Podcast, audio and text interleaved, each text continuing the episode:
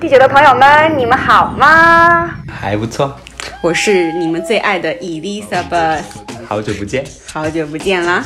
哎，马斯克的火箭真是不舒服，但是火星还是不错的，就是太冷了一点。还好我有冻干咖啡，冻干没听说过，你没听说过冻干咖啡？哈，你没有在 follow Nature 杂志吗？没有哎。冻干咖啡就是用超低温将咖啡脱水，最大程度保证咖啡的原汁原味。这项技术可是跟冻卵技术、冷冻人技术、冻干地带并称为冷冻界的四大发明。比那什么鸟巢咖啡的强多了，这么神奇吗？快给我尝尝，快给我尝尝！哎，你可得自己买，这个马斯克超爱喝的，快去买它。值此无时差研究所一百期举国欢庆之日，我们联合了知名咖啡品牌永璞咖啡，一起推出无时差研究所一百期纪念款冻干咖啡洗漱包。这是一款兼具了洗漱包、挎包、背包功能的产品，同时内含永璞冻干咖啡小飞碟，让你无论在天上地下、高山大海，都能够尝到杯杯香醇的精品咖啡。更有更多惊喜等待你发现哦！具体购买地址，请详见本期节目的 description 和无时差研究所官方微博、微信公众号平台。同时，也欢迎大家加入无时差研究所粉丝群，和我们一起多多交流哦。粉丝群加入方法详见本期节目的结尾处。谢谢大家的支持，祝大家新年快乐哦！您正在收听的是无时差研究所。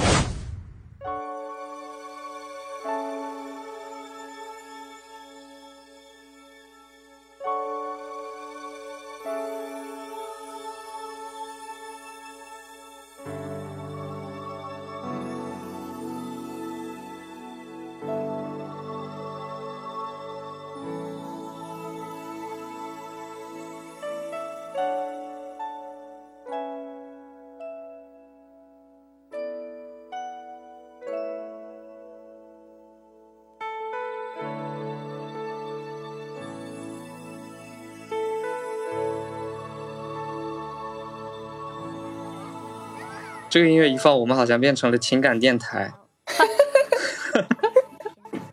一首歌的时间，是不是这么讲话？一首歌的时间，马上开始我们的节目。嗯，大家好，我是呃馆长高健。大家好，我是科科。嗯，大家好，我是爱谁谁。这个春节因为非常的特殊，呃，反正原因大家也知道，相信大家也都过得很不一样。然后呢，每天大家都在。呃，刷朋友圈呀，或者刷微博啊，就会刷的非常的焦虑。关于那个特别的省份，以及这一次特殊的，我们叫它战争吧，大家都从各个渠道能看到各种各样的信息。但是对于我们不生活在疫区的普通的人来说，我们能做一些什么呢？啊，以及像爱是谁这样生活在海外的曾经的留学生，现在的。呃，在海外生活的中国青年又能做些什么呢？我对这些非常的好奇，所以今天又把两位叫到了这里，我们来聊一聊最近大家的生活。对，因为之前我们在讨论说这期春节的议题到底应该聊什么的时候，我们也想到说，哎，我们是不是应该采访一下，比方说在武汉现场的一些工作人员啊，或者是一些武汉的居民，然后或者是一些一线的医护人员。但后来想到说呢，其实这一些的话啊，我们一些一线的媒体工作者，其实他们都有报道，然后他们的这个看问题的角度和深度肯定是比我们来的要广。这次这个节目呢，其实我们是想从可能是不在。这个武汉本地，或者是不在这个核心区域的一些普通人的生活，然后经历这个春节，我们到底是经历了怎样一个心态变化？还有我们究竟为这场疫情吧，到底贡献了一些自己什么样的力量？对，科科，那个艾学学，你们你们这个春节都是怎么过的呀？就是，啊，我觉得分为几类人吧。当当然，我在这里要深深检讨一下，就是我就是那个不听话的，还出去玩了的人。然后现在，对我现在就对不起国家，对不起人民。然后。我会发现这个疫情越来越严重之后，觉得自己有有点胆子太大了，然后让大家担心了。所以我不能告诉 Eddie，因为他一定会超生气。他就是每天看到那种报道上写各种人怎么又出去玩了，又自驾游了，或者又回老家了，他就一直在那里拍桌子。因为之前在咱们的微信群里面，我也没敢跟大家说我出去玩了。所以我怕大家担心。然后所以今天这期节目里，然后告诉大家说我已经平安归来了。今天早上凌晨五点多钟到的北京，然后一切都比较顺利。然后本人已经开始居家隔离的第一天了。呃，我去了泰国清迈和新加坡。当时想的是，因为这个不是说那个温度高的地方相对而言，这个病毒存活率几率比较小嘛。开始的时候可能还没有意识到问题这么严重。再次深深检讨啊，不好意思，对不起大家，让大家担心了。没想到你一回来，新加坡政府就宣布中国人不能去了。对我他心中一紧。哎，是谁呢？你的春节是怎么过的呀？哎，我的春节就跟我过去的那么几个春节一样。一点特色都没有，而且今年其实本来有好朋友也组织了那个 Pollock 在 Jersey，但我又基于有一小小的家庭的使命，要跑去我男朋友家过年，然后就只是一个非常普通的晚餐而已，所以就，但我觉得当时其实根本没有什么心情吃饭吧，因为就一直不停的在刷微信啊、微博啊，然后看国内什么情况，问那些武汉的朋友啊，你们怎么样啊之类的。但我也觉得有很多事情也做不了，然后内心有点小小的 guilty，我就觉得说，啊，我是离大家很远，那我难道就应该撒欢儿了，吃喝玩乐吗？好像也没有拿不出那种精神来，所以就反而过得 非常，就非常非常的纠结。对，所以高总，你去了哪里嘞？你是不是那个听话待在家里的人？对啊，跟你们俩比起来，我就是一个模范的过年回家过年的好公民啊！我就是回到了我的农村的老家。我现在是小镇青年的这个人设已经坐实了，我就二十二号的时候从北京回到了家，然后就一直待在家里，然后到现在这么多天的时间，应该已经连续三四天、四五天都没有出门了吧？就真的没有走出去。然后你想，我一个如此热爱户外生活的人，连什么节目名字都叫露天博物馆的人，就每天都在室内待着。然后每天就看看新闻呐，然后录录播客呐，然后看看书啊，这样子，然后吃东西，胖了好多啊！我觉得其实我们三个人的这趟经历还是比较有代表性的三个例子，就像我在那个简介里写的，一个是听话宅在家里的，一个是胆子大出去玩的，然后还有一个是远在异国他乡心系祖国的。对对啊，是啊，哎，像你都已经出去玩了，虽然说我们也不去批评吧，哦，检讨一些小批评是不是？对，玩都玩了，反正都已经安安全全回来了。那既然都去了，那不如就跟我们 分享一下你在旅途中有什么好玩的事儿吧。对，你是什么时候去的呀？呃，我是其实是大年初二，对，二十五号，二十五号。嗯，对，然后今天三十一号早上回来的，其实挺不一样的。就这次旅行，大年三十和初一那天是这样，就是我们就是两家父母一起在北京过的年。然后当时我记得我去机场接我爸妈的时候，机场和地铁里的所有人基本上都戴了口罩。年夜饭那天晚上呢，和这个初一的中午都是在饭店吃的。然后那个时候饭店就已经没有什么人了啊，这个也是胆子比较大啊，就还去饭店吃了。我也有再次检讨一下，不好意思。初一晚上的那一顿呢，是大家一起在家里做的，然后就需要涉及到需要买菜的事情。前一天我。去盒马的实体店里去看了一下，发现菜已经全部没有了。然后我当时就问工作人员，我说：“哎，对对对对对，绿叶菜已经全部都没有了。”然后我就问工作人员说：“我说每天都会上新的菜吧？”然后工作人员就非常同情的看着我说：“你明天早上记得早起，七点钟在那个 A P P 上下单，还能抢到菜。”然后第二天早上我就 设好闹钟，起了个大早，然后在 A P P 上啊下单，然后买了一些蔬菜。我隐约感觉到啊，这个席间父母就是有关切的询问我们说，哎，说都这样了，你们俩还准备出去吗？后来其实当时也没多想，然后就说，那既然买了票了，也没想说退。然后啊，另外一方面是也是觉得说，可能亚热带地区的整个温度比较高，可能会稍微好一点，因为比泰国的那个治愈的那个案例好像还是。几个首批治愈的这个案例之一吧。其实去了之后也比较有意思。然后那个清迈，我相信高健应该去过吧？你这种东南亚小达人，很舒服。嗯，对对对对对啊。然后这个季节的话，清迈其实还是比较冷的，早晚温差都比较大。飞机上的话，只有一半的人吧都没有坐满。然后我们就也没有敢摘口罩。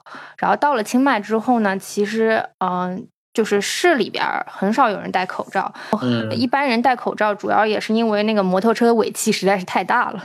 然后在清迈待了一天多吧，然后本来是我们是要飞曼谷的，后来看到一个新闻，曼谷飞南京的一架飞机落地之后，飞机上所有人都被隔离了啊。然后当时想说，可能曼谷整个情况比较严重，于是就直接作废了那张机票，然后直接买了一张清迈飞新加坡的机票，因为本来最后一站也是要去新加坡，是从新加坡飞回北京。但是这趟飞机在我 check in 的时候，我们就遭遇到了一发小小的歧视。啊，在怎么说呢清迈怎么说机场吗？对，在清迈机场被歧视了。就是？到了清迈机场之后，有一条队伍非常非常长，啊、一个是春秋航空飞昆明还是飞南昌的一个队伍，然后排着全是呃中国人，然后大家戴着口罩，然后另外一个队伍是亚航飞昆明的一个队伍，也是都是排了长长队，都是中国人，然后也戴着口罩，然后我的这个队呢。就是清迈飞新加坡，其实人不多。然后我把护照递给他，他问我说：“你去哪里？”说我去新加坡。然后他不知道是没有听清还是没有听懂，看到我是中国护照之后，就直接把我护照扔给我说：“去新加坡，去新加坡你不要排这里。”就是大概就是反正他讲的是英文了，然后就意思说你排到那边去。然后我说我我去新加坡，我跟他说了三遍之后，他才反应过来我去的是就是他们这个航空飞的那个地方，而不是要回中国。啊，对那人是耳背吧？不是他可能就是表现出你既然是你要回中国，你赶快回中国嘛。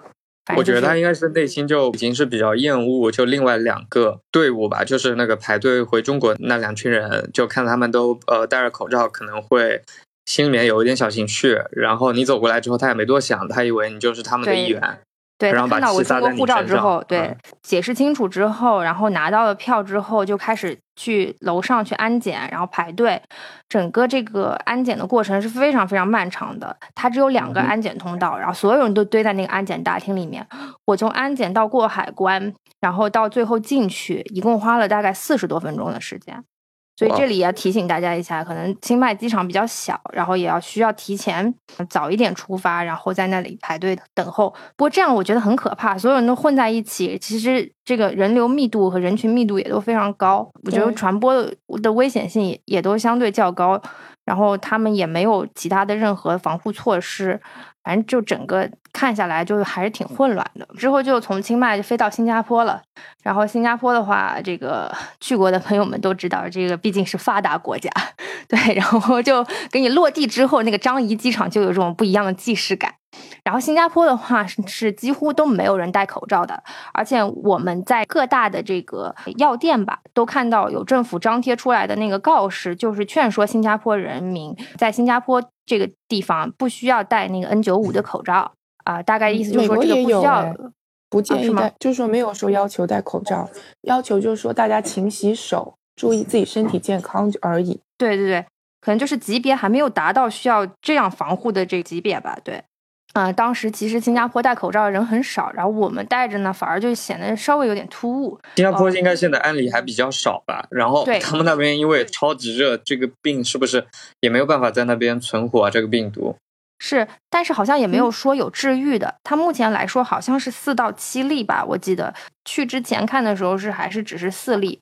当我们去那个机场的那个苹果店买东西的时候，小哥他看着我们戴着口罩，其实其实我觉得他是出于好意，他就比较关切嘛，然后想跟我们聊天，就意思就是说你们从哪里来？然后我们说啊北京，然后他说哦，那你那个北京也需要，就是说你们可能有，就是他中文可能也不太好，然后他就说啊，你们是不是有这种担忧啊？是不是？就他找不到一个很好的措辞去表达他的关心的方式，然后其实这个场面一度也非常尴尬。尴尬他大概意思就是想问说啊，北京是不是也需要戴口罩？北京来的是不是也有这方面的担心？不过就是说，整个新加坡的话，就街上的话都还是比较热的，然后特别是白天的时候，其实，嗯，我我觉得都有的时候走的都快有点中暑了。不过比较有意思的是，第二天的时候，我们就戴着口罩去了那个圣淘沙，就是那个 Universal Studio，哎，想说这个，想说不热这个没什么好玩儿，对，就去玩一下，然后就发现所有人都戴着口罩在 Universal Studio 玩真的啊排队，对，就想说大家也真的蛮硬核的。然后唯一没有戴口罩呢是印度人，印度就是那种一家老小全都啊、呃在那边排队。然后我们在排一个游戏项目的时候呢，就所有的就是华人面孔都戴着口罩，然后印度人没有戴口罩，然后他们觉得自己很尴尬，就把那个围巾拿下来，嗯捂住了嘴，然然后是不是不知道大家 为什么要戴口罩？对我就就觉得很奇怪啊。最搞笑的是，呃，就是接到这个国内亲友的要求，说让我们在国外带一点口罩。于是呢，我们就花了最后一天的时间，开始一家一家店在新加坡寻找口罩。新加坡几家主流的就是呃那个屈臣氏嘛，然后另外一个他们叫 Guardian，也是一个就类似于这种药店的一个品牌。然后所有的药店，我们但凡去过，都在门口贴到说什么 out of stock，就是这个口罩都没有了。然后最后就是很绝望嘛，然后我们就想说碰运气吧，就去了 这个 Little Indian 的，就是小印度的这个印度神油店，然后就是印度的药店，对对对，就跑到印度街上去看看有没有可能会买到。然后果不其然，这个印度街还是非常硬核的。然后我们去了一家店，然后跟我们说啊、下午五点钟会进货。因为当时行程有点着急，所以就没有等那家店。但是被我们发现，在一家小店里面，然后有人在卖口罩，但卖的非常非常贵啊！怎么说呢？就是普通的那个外科手术用的那个口罩，好像国内大概二十几块钱五十个吧，是不是？对，几呃六毛钱一个，对，六毛钱一个。然后在新加坡，他卖的是十块钱新币十个，就是五块钱人民币一个。啊，那确实嗯很贵了，是对，几几乎涨了要多少？十十几倍的价格了。对吧？嗯，对对对对，所以但是最后没有办法，因为实在是没有地方可以买到口罩，所以就还是买了那家口罩。伴随着我们买口罩的行程，同时我们又开启了我们一天疯狂吃喝的行程，就是可能考虑到说 回来之后那个物资短没得出去吃。对，然后我们在外面狂吃了一天，然后就讲到说登上了回来的那个飞机嘛，落地之后，飞机在那个停机坪上等了很长时间，因为说是在等待检疫人员登机。啊、然后检疫人员上了飞机之后，被通知说呢，飞机上有几名湖北籍的乘客。嗯，嗯，好紧对张。然后呢，有些人听到这个消息之后就反应非常激烈，就说啊，怎么有湖北人啊，怎么怎么样，然后怎么好意思上飞机什么之类的，就说出这种话来。我觉得其实是有点过分了。然后说这个人他是护照签发地是湖北，是没有去过湖北。然后后来确认没有问题之后，就放所有人通行了。然后通行完了之后，到了那个入关的地方，每个人需要去填写一个就是身体情况的声明表，就说明嗯说我这个身体情况是好的，是健康的，然后这样才能够入关。然后呃，早上五点多钟落地的，然后一直到七点多钟，我们才坐上车回家。然后回到家之后，就清点了一下库存，把这个多年前购买的一个紫外线照射灯拿了出来，开始了这个居家隔离的第一天。听起来这个简短的旅行好累啊，感觉精神压力一直都非常的大。哦，对对对对，这这个确实是你说到点子上了。我就是特别紧张，我觉得我一路上都都特别的感觉精神压力很。你知道，大家都戴戴着口罩，这个时候你就有一种非常大的不信任感，你就觉得说，哎呀，这这个看谁都都感觉有点问题。就是出租车司机有的时候不戴口罩，然后忽然咳嗽两声，你都竖起耳朵，立刻神经紧绷，就觉得好吓人。对，对啊，在这样神经紧绷的情况下，就整个休假的那种休闲放松的感觉就没有了，就心情就会 没有那么的舒展。对啊，我在家里都每天高度紧张，而且我感觉我身在美国，就我们家的警备程度比科科高很多很多倍。就我男朋友已经勒勒令禁止不可以去，就是中国人多的餐厅，就包括各种亚洲菜系 吃饭。可是明明纽约一个 case 都没有。哎，美国不是那个春季、冬季的时候流感会很多吗？有流感的时候，大家路上会戴口罩吗？嗯，流感的时候也有，但不是很多。而且其实就是这一季流感死了六千多个人了，已经美国那个到底是真的新闻还是假新啊，闻？是真的是真的新闻，但是死了六千六，这个但它的死亡率非常非常低，就是什么零点零几，所以大家其实没有这个意识啊。可以推荐大家看那个 Netflix 啊最近出的那个一个纪录片吧，叫 Pandemic，就是讲大流行病的。然后它算是个 mini series 吧，然后就讲的是关于这个流感啊，还有美国或者是世界各地怎么在研究和预防这个关于大传染病的这个方向。其中就提到，就是说，其实美国人对于流感，或者是所有人吧，对于流感的意识是非常非常低的，因为它真的致死率非常低，所以很多人就觉得说，哎呀，我不需要打那个流感疫苗。但其实就是因为就是这样子，每年还是会死六千多个人，其实这个数字非常非常大的。嗯，今年六千多人还挺夸张的。对呀、六千而且今年这流感季没有结束，所以他们估计可能会要到八千左右这样子，因为还有一一两个月的流感流感期。我之前看到那个呃，就美国流感死六千六的时候，我还以为是个假新闻呢。哎，我一开始也以为，后来我去查了一下，是真的啦。而且其实每年流感都是这样子，对，而且一般都是，比如说你可能身体本身也不是很好，然后年纪比较大的人比较容易呃因为这件事情去世吧。但像年轻人可能就觉得说，流感不就是在家躺一两天就好了，虽然说很痛苦，但真的没有什么呃更严重的后果。嗯，所以这个在家听话，在家待着的这个高总，你这个年是怎么过的呢？我觉得在家一开始觉得挺无聊的，但其实后来也会发现很多有意思的事情啊。我觉得现在其实在家里待的时间挺少的嘛，就是在北京、上海工作的时候，对吧？每年嗯回家其实也就待了短短的几天，马上就走了。这一次真的是难得难得有这样两三周的时间，就都可以待在家里面陪爸妈。然后嗯以前的话，哪怕回到老家，可能好多时间还是跟同学朋友一块玩儿，但这次的话就真是很乖，待在家里面。那比如说大年初一就跟我我妈一起看了那个徐峥的新电影《舅妈》，那个电影，那我看了，我觉得还挺好看的呀。就大家为什么要骂他呢？就是我觉得是一个特别特别适合春节档的一个电影，非常的温馨，故事也挺有意思的，然后画面也非常的好看。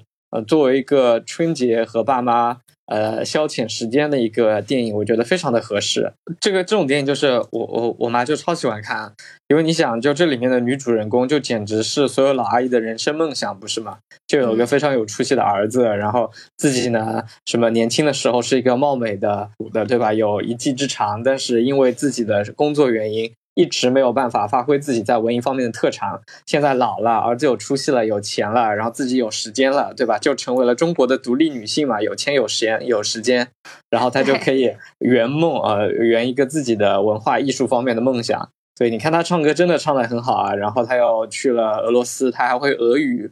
啊，我觉得从头到尾，她塑造的都是一个老阿姨心中的一个非常理想化的形象。然后我妈看了就觉得，哇塞，太羡慕了！就她，她之前一直就很想去俄罗斯，就很想去坐那个七天七夜的火车去俄罗斯。妈妈是很有意思的，就是她不会直接告诉你，就说，哎，我想去旅游什么什么的，对她会旁敲侧击，或者从侧面跟你夸说，哎呀，我看谁谁谁坐火车去俄罗斯，虽然时间长了一点，但是也很有意思的嘛，就这之类的这样子讲。但但我之前一直嫌这个行程太长了，我就不想去，所以我就他其实一直在怂恿我带他去，但我一直装作没听见。但是这一次的话，就是跟他一起看完了这个电影，就全程他都在夸，然后就非常的尴尬，就没有办法装作没有听见。啊、但我的确是被这个电影里面的各种场景所吸引了，就风景真的好棒啊！然后莫斯科的城市看着也很很很美，所以还挺想去逛一逛的。嗯是，所以除了看《囧妈》，你还干了什么呢？因为大部分时间在家里嘛，所以我这两天真的把一年落下的综艺都给补上了。然哦后，因为因为我平时都是不看电视的，也不看综艺，然后就很久没有看过这种横屏的视频了。然后，比如这两天我在家，我一个是看了切尔诺贝利，它上面反映了苏联的那一次核灾难是如何发生的。认为其中的一些原因、一些现象，可以在中国的当今社会上也看到一些影子。这一次在家看的更多的还是跟爸妈一起看嘛，就是有一种过年七天乐的感觉。就今年看的最多的是吐槽大会，之前都是只是自己比较喜欢看，然后像我爸一直都是挺喜欢看相声、看小品的。然后我一开始看吐槽大会的时候，他还挺不屑的，就觉得还是什么东西啊，嘻嘻哈哈的。呃然后我在看的时候，他就在边上假装在刷手机，但我后来发现他其实背地里也在跟着笑，然后，然后他还特别喜欢斯文，他觉得斯文讲得特别好。然后有一次发现他自己还在电视机上搜脱口秀大会，偷偷搜是吧？对，哦，叔叔从看吐槽大会一下子看到了脱口秀大会，这个这个搜索能力还是很强的。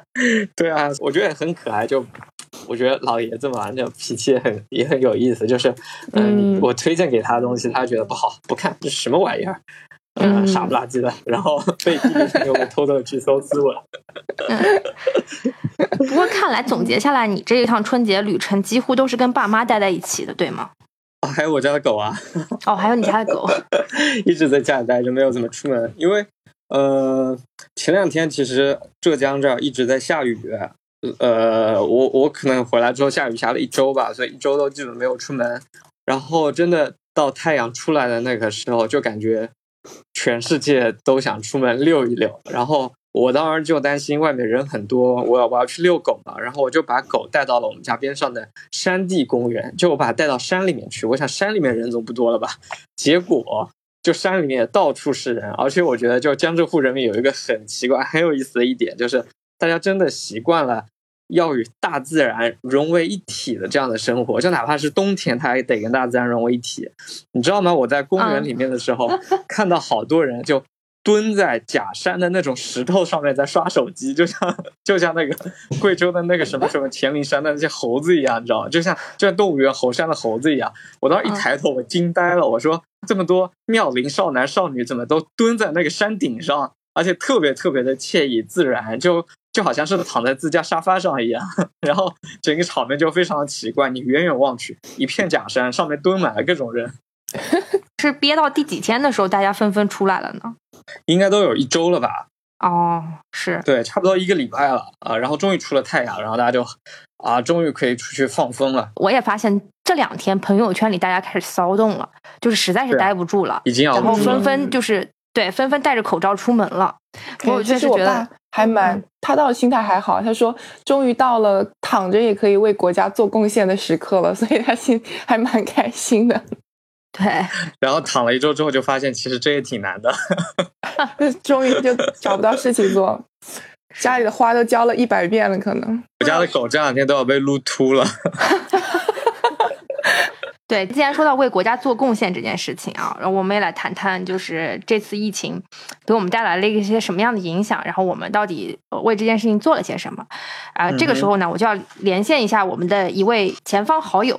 这个我们陌上花开的王妈妈，公关一枝花，让她来给大家讲讲。对，作为一个，首先让她来聊一聊啊，这个春节她到底干了些什么，然后同时呢，也给大家看一看陌上花开这样一个可能看似不太搭嘎的这个这样一个平台，然后他们为这个疫情做了一些什么事情。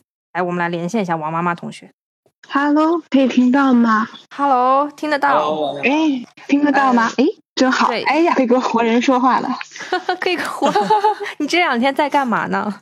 我不知道我这两天特别忙碌的样子，每天很充实。对，为什么我想采访你？就是听说你是唯一一个我周边的人告诉我说，每天都非常忙碌，每天都非常充实的群众。我真的每天都特别忙，我今天一天基本上从早忙到晚，就是来讲一下我。要回家干什么？让我们学习一下。就一个是对，一方面啊是那个我副业。越干越像主业，在陌上花开。然后我们这边是这样的，我们这个业务的情况现在是我们线下完全都停掉了，就是因为需要聚集嘛，所以就都停掉了。嗯但是我们线上异常火爆，全在网恋，就是。就就是那个我们我们本来的计划里面，三十到初六是不打算做任何推送的，大家好好放一个假。然后我们三十停了一天，好像年二十九的时候也停了一天。我们有那个粉丝群里面的人说：“天呐，连陌上花开都停更了，这疫情实在是太严重了，真的假的？你知道就是你们 为什么要停更呢？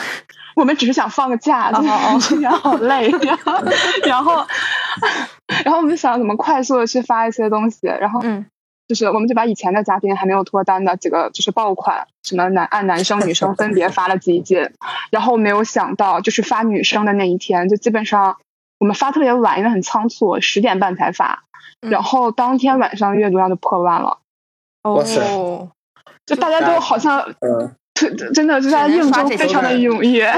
抖着对。然后我们在想，线下其实需求也挺大的。然后 今天在测试一个线上非诚勿扰，就是那个把线下活动挪到线上去做怎么做啊？可以每秒啊，就是比如说招三个男生，然后七个女生，就完全是很像非诚勿扰的那种模式。嗯然后那个就是大家呃连在一个那个视频那个会议软件上叫 Zoom，然后那好个，专业啊！我的天，然后哎呦超超就是特别厉害，然后那个软件是他怎么模仿，我们今天就在走整个流程，然后就是你我们怎么叫为男生留灯到第二轮，就是到第二轮，如果你还愿意替他留的话，你就开开视频，太 大家就开开视频。然后我们今天工作人员测试的时候，我就欣赏了大家不同款的睡衣。除此之外呢？，对，然后我看你们做了一个那个什么白衣天使的专场是吗？哦，不是专场，就是我们这边在想，就是能为这一次做一点什么，就是。就是我们基本的思路就是大家发挥自己专业的地方吧。嗯那我们也没什么好擅长的了，就是希望就是我们推的那个线上，对对 对，也没什么钱。对，我们能想到的就是说，就是给一线的那种医护人员，让他嗯们那个。就是他们提供一些简单的证明，然后就是今年份就是我们把它包的吧，就是直到你啊就是包括送会员、免费应征啊，参加免费参加线下活动，if 还可以今年很尽快可以有线下活动的话，然后就是这一年包你脱单为止。嗯哇 嗯嗯。对对，所以在线收听的各位朋友们，如果你身边有还没有结束单身的医护人员，然后可以和我们陌上花开的这个工作团队联系一下，他们今年这个送出了全年免费，直到找到对象为止。对给一线的医护人员，估计一线的医护人员也现在也听不到吧？对对对对，所忙以就请大家互相转告一下。对对，忙完了之后想找另一半，我们来包你们的下半生。就是我之前有一个做儿童心理相关的，就是他是、他说白了，他的工作是让小朋友不要害怕打针啊、拔牙之类的，就是消除他的心理阴影。就是我已经觉得他不属于就是一线要去做外科之类的医生，但是他现在一样非常忙，就是他好像是在做心理的接诊，就是哦专门应对对，就是比如说我其实也生理上没什么大问题，但是对这个疫病非常的紧张、很焦虑，或者是有什么二次伤害之类的，他在提供这些心理咨询的服务。对，嗯，嗯，就是这种创伤服务，我觉得其实也挺重要的。嗯就是这场灾难之后，其实对大家整个心理上的这个影响还是挺巨大的。就是普通人长期暴露在这个信息环境里面也很痛苦。对，我主业就是其实会跟新闻相关，就比较及时类的新闻。是。然后我其实上班上到初一，然后三十初一都在上班。我三十的时候完全没有任何过年的感觉。对，我当时有看到那个呃武汉一线医生什么崩溃的那个视频之类的，啊然后我也崩溃了。对，就我我我坐在家里哭，就我那已经连续很多天都是在这个环境里面，就是不停的在更新，很快的收到信息，然后。而且就是，其实从我们的角度，总觉得自己其实，在一月初的时候有看到这类的新闻，但是还是也没有重视吧。说白了，嗯嗯嗯，对，虽然可能我们已经是最末端了，就是呃我们也不知道内情是什么，但是还是心里有点歉疚吧。有点歉疚。嗯嗯嗯，嗯，对对对，我觉得今年的大年三十还有初一那两天应该是最严重的时候，然后那个时候应该是救援都还没有到，然后当地的医生靠自己撑着，然后也流传出来好多医生崩溃的那些照片啊、视频啊，应该我觉得可能所有人都会对这今年的这一个除夕和春节都会印象深刻吧。就因为我一直有一个概念，就是我会觉得，就是我我之前有在那个香港有一个新闻博物馆，它的 slogan 是呃新闻是历史的初稿。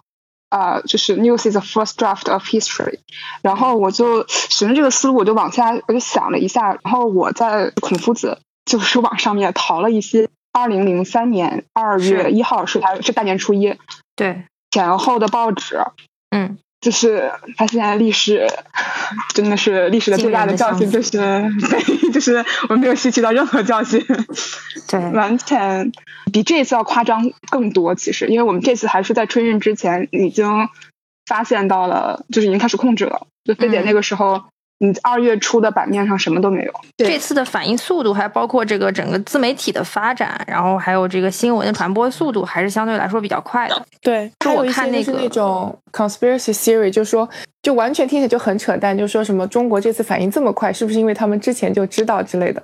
然后我就想说，天呐，那反应快也不对了，就是对大家其实 长久不被信任，是 干啥都是错。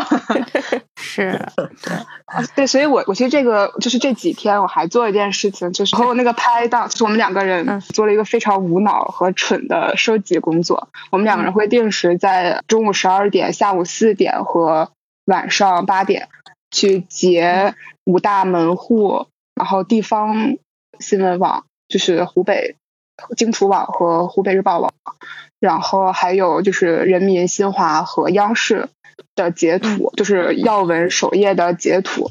就是因为以前我们也会从事这方面的工作，就知道其实它是转瞬即逝的，没有底儿的。它过去了之后，你无法像一个纸质的报纸，你现在还可以买到，嗯，哦，没有了，它是没有物理留存的。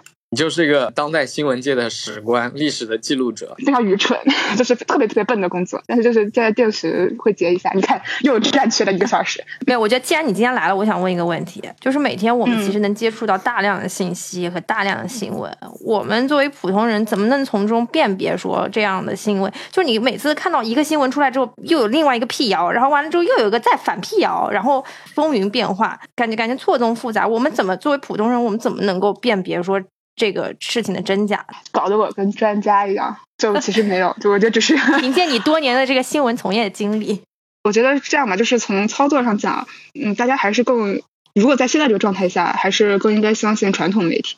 嗯对，就是尤其是你所知道的，很快就已经到了一线的几家表现非常优秀的媒体，像三联、财经财新，这都已经非常厉害，呃，起步的非常早。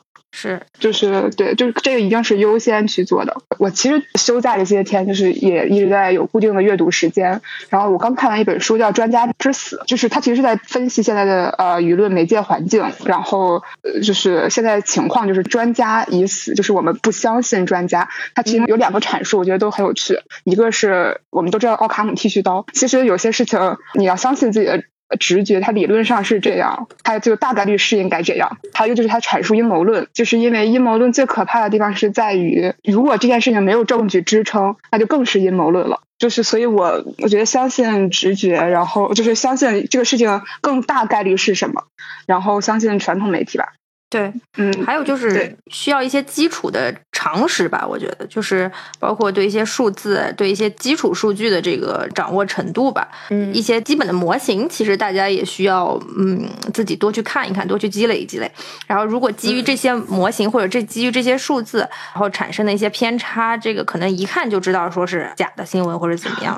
这这好像我姥姥问我，嗯，你说这到底是不是美国美国人的细菌战？我说姥姥，首先这是病毒，这个是病毒哎，这别的我不知道，你知道吗？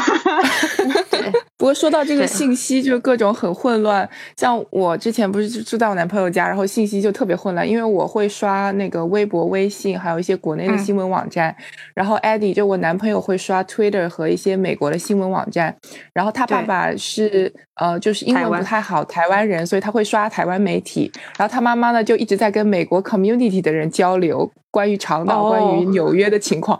然后大家说的都不一样，经常就是他爸爸会冲过来说：“哎呀，已经死了两百多个人了。”我说：“啊，是吗？” 然后刷一下，没有哎，就是你知道，就整个就很疯狂，然后每个人都说的不一样。后来我就我就觉得放弃，我觉得放弃就是接受信息了。我觉得有时候可能还是要适度一点，然后你大概知道这个情况的严峻程度，然后知道你自己的对应对策就可以了。不然的话，我觉得其实你自己在就内心都找不到平衡，就觉得说怎么会这样？这这个这个世界我都不知道相信什么好了。啊，我我真的因为因为我工作原因，就是我手机上基本上就是所有的新闻类的 APP 都是开了 push 的，嗯，就是嗯，然后就是，所以它同一件事情会每一家都会发 push，然后就哐哐哐哐，同时会出来一堆。大家铺发铺都还是有一些原则在的，就是核实工作还是会做的很细。就是如果你连续你有很多家门户的 APP 加上媒体的 APP，然后他们两三个人铺了同一件事儿，啊、那基本上应该大差不差，是要不然的话他会开的。那除了这些，你还有没有什么能够普通人能够效仿的？你平时在家里干的一些比较现充的事情呢？我刚特想接高健的话，我妈在看《奇葩说》，啊，看的特别的投入，然后跟我说了三次。就从今年开，就是从鼠年开始，你跟我说了三次，你去考哈佛吧。就感觉我，我感觉感觉我感觉我妈就举着一本《哈佛女孩詹青云》站在我面前，你知道吗？妈的意思是说，我这心里有一个小小的梦想，我是实现不了的。我也觉得让你去帮我实现，特别自私，但是我被詹青云勾搭的蠢蠢欲动的。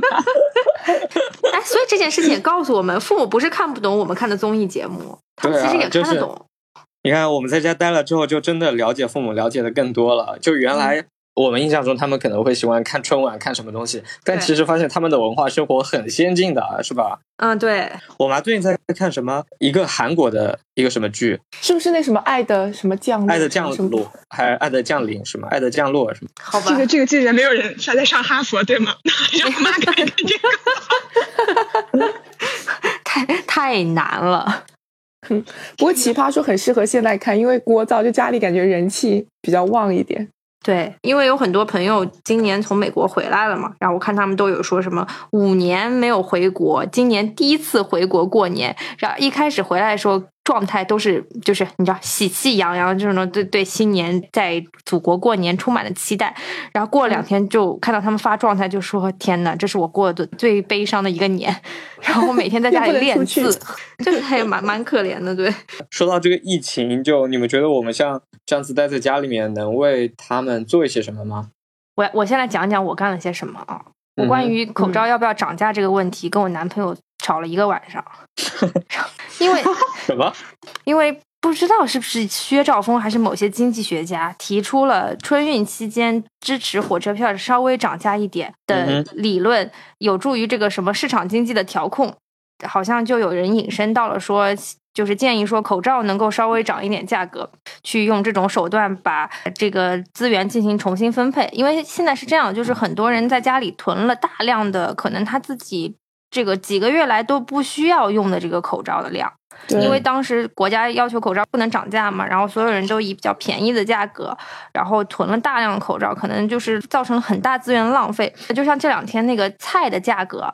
因为也不允许涨价嘛，所以很多人都囤了，在家里囤了很多很多的菜，然后又吃不掉，然后最后又只能烂掉。然后商场因为这个物资不停的告急，他又进了一堆菜，最后他也卖不掉，他也会烂掉，就产生了这样一个这种恶性循环。所以他们有一个理论，就说能不能适度的上涨一点口罩这个价格，然后这样呢，能够用这种调控的手段，让很多其实不太需要那么多口罩的人，能够啊、呃不用在初期的时候买这么多口罩。然后，但是呢，那天晚上我就非常非常愤慨这个观点，我就说这个口罩这个东西，它其实是一个价格没有那么敏感的一个物品，就是你你的价格上涨的这个波动幅度，其实对于大部分人来说都是在那个可接受范围之内。你说六毛钱一个，你你涨多少倍呢？对吧？你涨百分之五百，其实大多数人也都买得起。你三块钱一个，其实对于很多人来说也也都是可以在可接受范围之内的，对吧？你这个涨价幅度，你到底涨到哪里去？它可能它就是一个它是个刚需的物品的时候，它就是个价格非敏感型的物品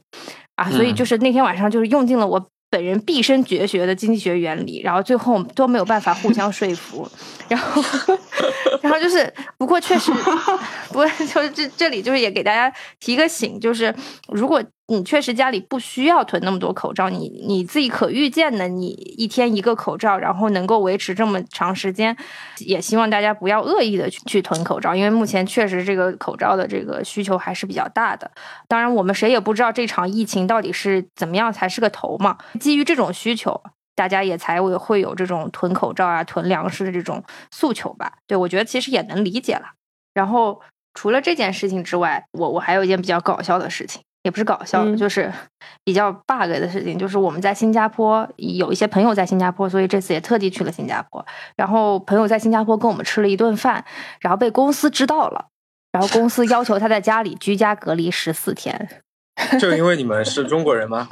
就是因为我们是从中国来的，我就觉得有一点啊，好像有一点夸张，但是呢，我心里又有点觉得好像有点对不起我朋友，然后但是我朋友呢表现出还蛮开心的时候，我就好像有点释然，但我觉得好像也是有点反应过度了。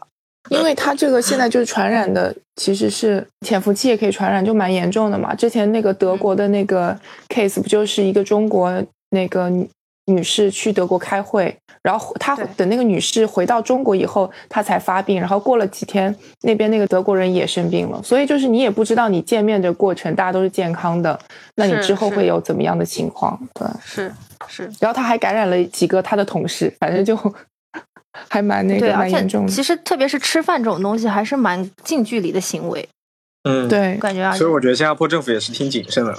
对嗯，对，就是我昨天晚上做了一件事儿，我觉得可以和大家分享一下。就这两天，大家都会疯狂的在朋友圈看到各种什么物资转运的信息，对吧？是有世界各地的人在外面买东西，然后想运到国内去。然后呢，就会到处找联系人，或者找什么呃某某个时间段要回国的人，希望大家可以人肉搬运回去。呃，这样的信息特别多。那因为我我还加了一些旅游行业从业者的那个行业交流群，所以这个群里面信息就更多了。但我就非常怀疑这些信息的有效性，因为上面就既没有写时间。啊，也没有写很清楚的，比如说这个需求有没有被满足，但我都可以看到它被转发了，应该是无数次了。所以我在转发之前，我做了一件事情，就是我把那个电话或者微信这些联系方式一一加过去，一一去联系，去核实一下。然后呢，我核实了十条信息，一条都没有被成功的核实，就有些是微信号直接就搜索不到，有一些是留了海外的电话，有些就打了会没有人接。然后我我又在网上搜了一下，我会发现都是好几天之前以及被无数个奇怪公众号转发过的信息了，所以我高度怀疑这些信息可能有百分之九十以上是无效信息，但是大家都是没有在核实过之后就进行了转发啊、这样子的话，其实除了营造焦虑之外，不会有任何的其他的作用。对，是所以所以我觉得就是呃，因为呃，我们的听众也是留学生会比较多，大家身边难免会有很多这样的跨境捐赠物资的这样的信息。大家在转发之前，请一定去核实一下。对你来说，只要去打一个电话，或者是加他微信，问一下那个人说：“我在微信上看到了你们的这条消息，请问你现在还需要帮助吗？”啊，如果确认了需要，嗯那你在转发的时候，嗯把你的呃几月几号几点谁去确认了他的需求，这个信息也补上。这样子的话，其实对人家会更加的有帮助。嗯嗯，对嗯，对今天我把我的这个观点告诉了几位在转发的朋友，然后他们也去通过这样的方式去核实这个信息有效性，发现真的他转发的所有的信息都是无效的。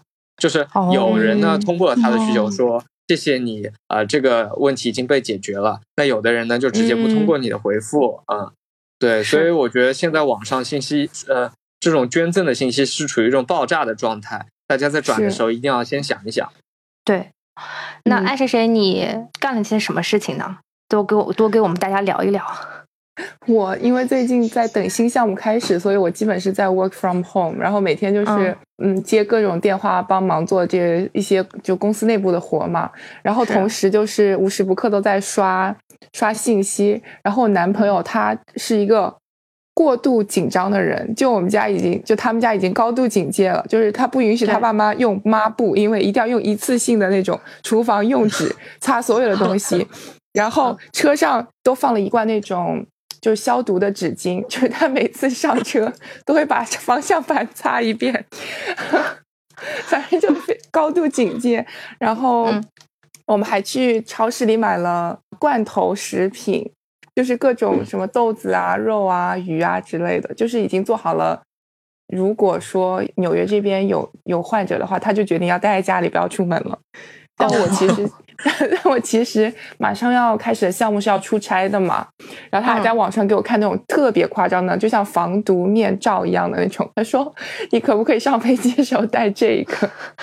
对我就觉得非常的好笑，但是其实就是。我觉得美国有一部分人，他们的危机意识真的是非常的强，然后他们会嗯把这种准备工作就做到非常的细致的地步。嗯这个是不是因为有那个什么 Doomsday Prepper 的文化呢？对，你要不要跟大家讲一讲就是其实我不知道亚洲人有没有，但嗯嗯、呃呃就是美国是有一波人，他们就是可能会比较相信世界末日这个理论吧。然后就嗯是在平时在家里，就是可能会有专门的一个储藏室，然后就会放很多呃，就是可能战时啊或者自然灾害的时候，呃需要吃的东西。然后，嗯因为有些地方还可以配枪，什么都有。然后之前有个更夸张的是一波非常有钱的人，就是他们相当于是开发了一个房地产项目吧，但那个项目嗯是全部在地下的，就真的是挖了一个洞，然后里面有呃有各种公寓，然后配套设施，包括它有假的窗子，然后里面可以给你换那个景色。嗯，但那个地方呢，其实它是一个到现在没有人，就是他没有公布那个地点，就只有你买了以后，他给了你一个 token，然后你才可以知道它的准确地址。然后那个地方是没有公共交通或者开车到的，他只能开飞机到。就是这哦帮有钱人其实已经准备到这种地步了，他就觉得说，比如说下一次的海啸啊、地震啊，或者甚至是核武器战争，他们都可以，就买了个船是都可以能够，对对对，就是相当于是诺亚方舟的船票吧。但其实一般普通人的话，他们可能像囤东西的文化，其实我觉得也是有的，跟我们都有区别。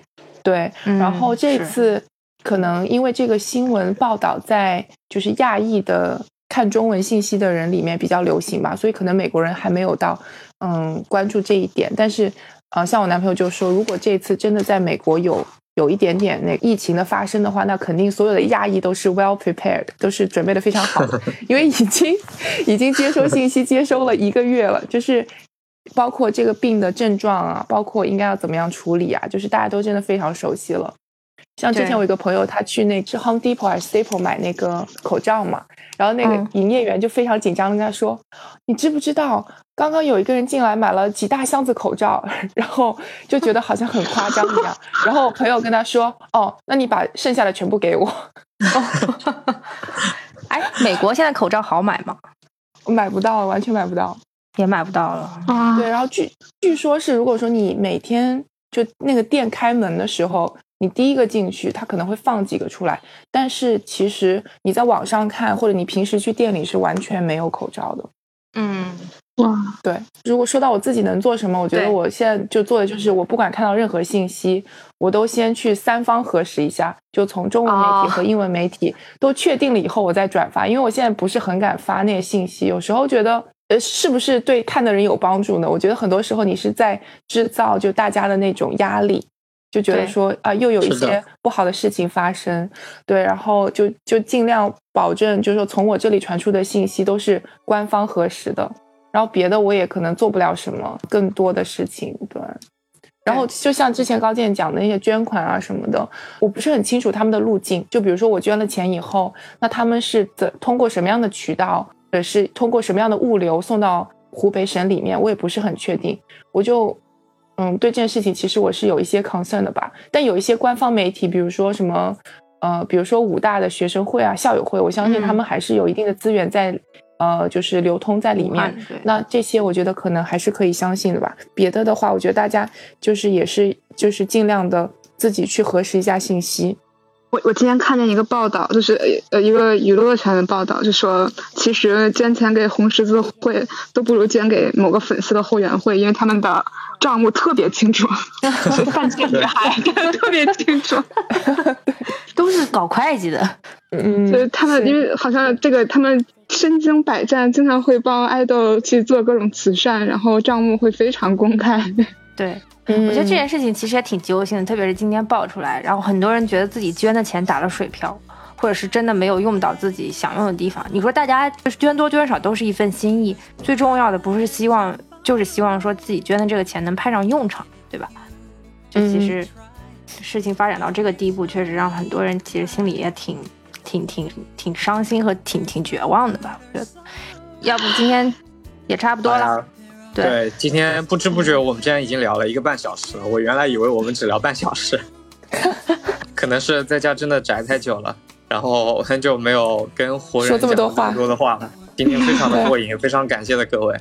对，也谢谢那个就是在这个直播间里给我们留言的朋友们，感谢大家送的小爱心。小星星，对，那要不然在最后，这个其实这个新年过得也送一句新年祝福吧。对对对对，是呃那个就是我觉得这个新年过得还挺五味杂陈的，希望能够大家就是呃保重身体，然后能够照顾好自己，然后也照顾好身边的人吧。对，不要不要添乱，对对对。哦，王妈妈先说，没有什么特别想说的，只能祝大家长命百岁。这就够了。对，啊，然后顺便能找到和有情人终成眷属。啊，这是非常这个不。错，对对那爱是谁？你先说吧。对对，嗯，我我就想说，其实很多时候，像我个人就是属于那种不管发生什么事情，好像都就是有点慢半拍，但我觉得我就是一个非常 calm 的人。我就希望大家能够，嗯、就是把自己的心态调整好，然后，呃，在新的一年里，利用这个时间想想自己呃想做什么呀，然后呃有什么想要做的让自己开心的事情，然后能够把今年的后半段大后半段，嗯、过得更精彩、更有意思。然后希望大家都身体健康，然后家里人，然后你们关心的人、你们爱的人也都能够身体健康。好，好，谢谢。我我觉得今年就今年年初的这一两个月，大家的确失去了很多的东西。呃，看到别人失去了健康，然后自己失去了呃自由，然后哦也失去了一个很有年味的春节。然后在失去之后，我们反而就更加会呃意识到它的宝贵，懂得珍惜。所以我觉得在这件事情过去之后，呃，希望大家能够更加珍惜自己拥有的健康的身体和家人在一起的时间。以及在这一座城市中开开心心的散步、逛吃，都是很宝贵的经历。呃，我我觉得经历过这一次之后，未来不会有任何人来怀疑、来质疑所谓的线下活动、周末活动是不是刚需了。这真的很刚需。对，对，所以我我觉得给大家的祝福就是，希望大家未来每一年、每一天、每个周末都可以开心的逛吃、逛吃，过得快快乐乐的。希望赶快好起来。我们也为疫区、为灾区的朋友祝福，然后希望这个疾病可以快点过去，然后嗯我们都做一些自己力所能及的事情，然后让我们嗯尽快迎来一个快乐的春天、快乐的夏天。大家都今天加到这里啦。对，加，油加油！谢谢大家的加油收听，对对，谢谢大家，拜拜，谢谢大家，拜拜拜拜拜，拜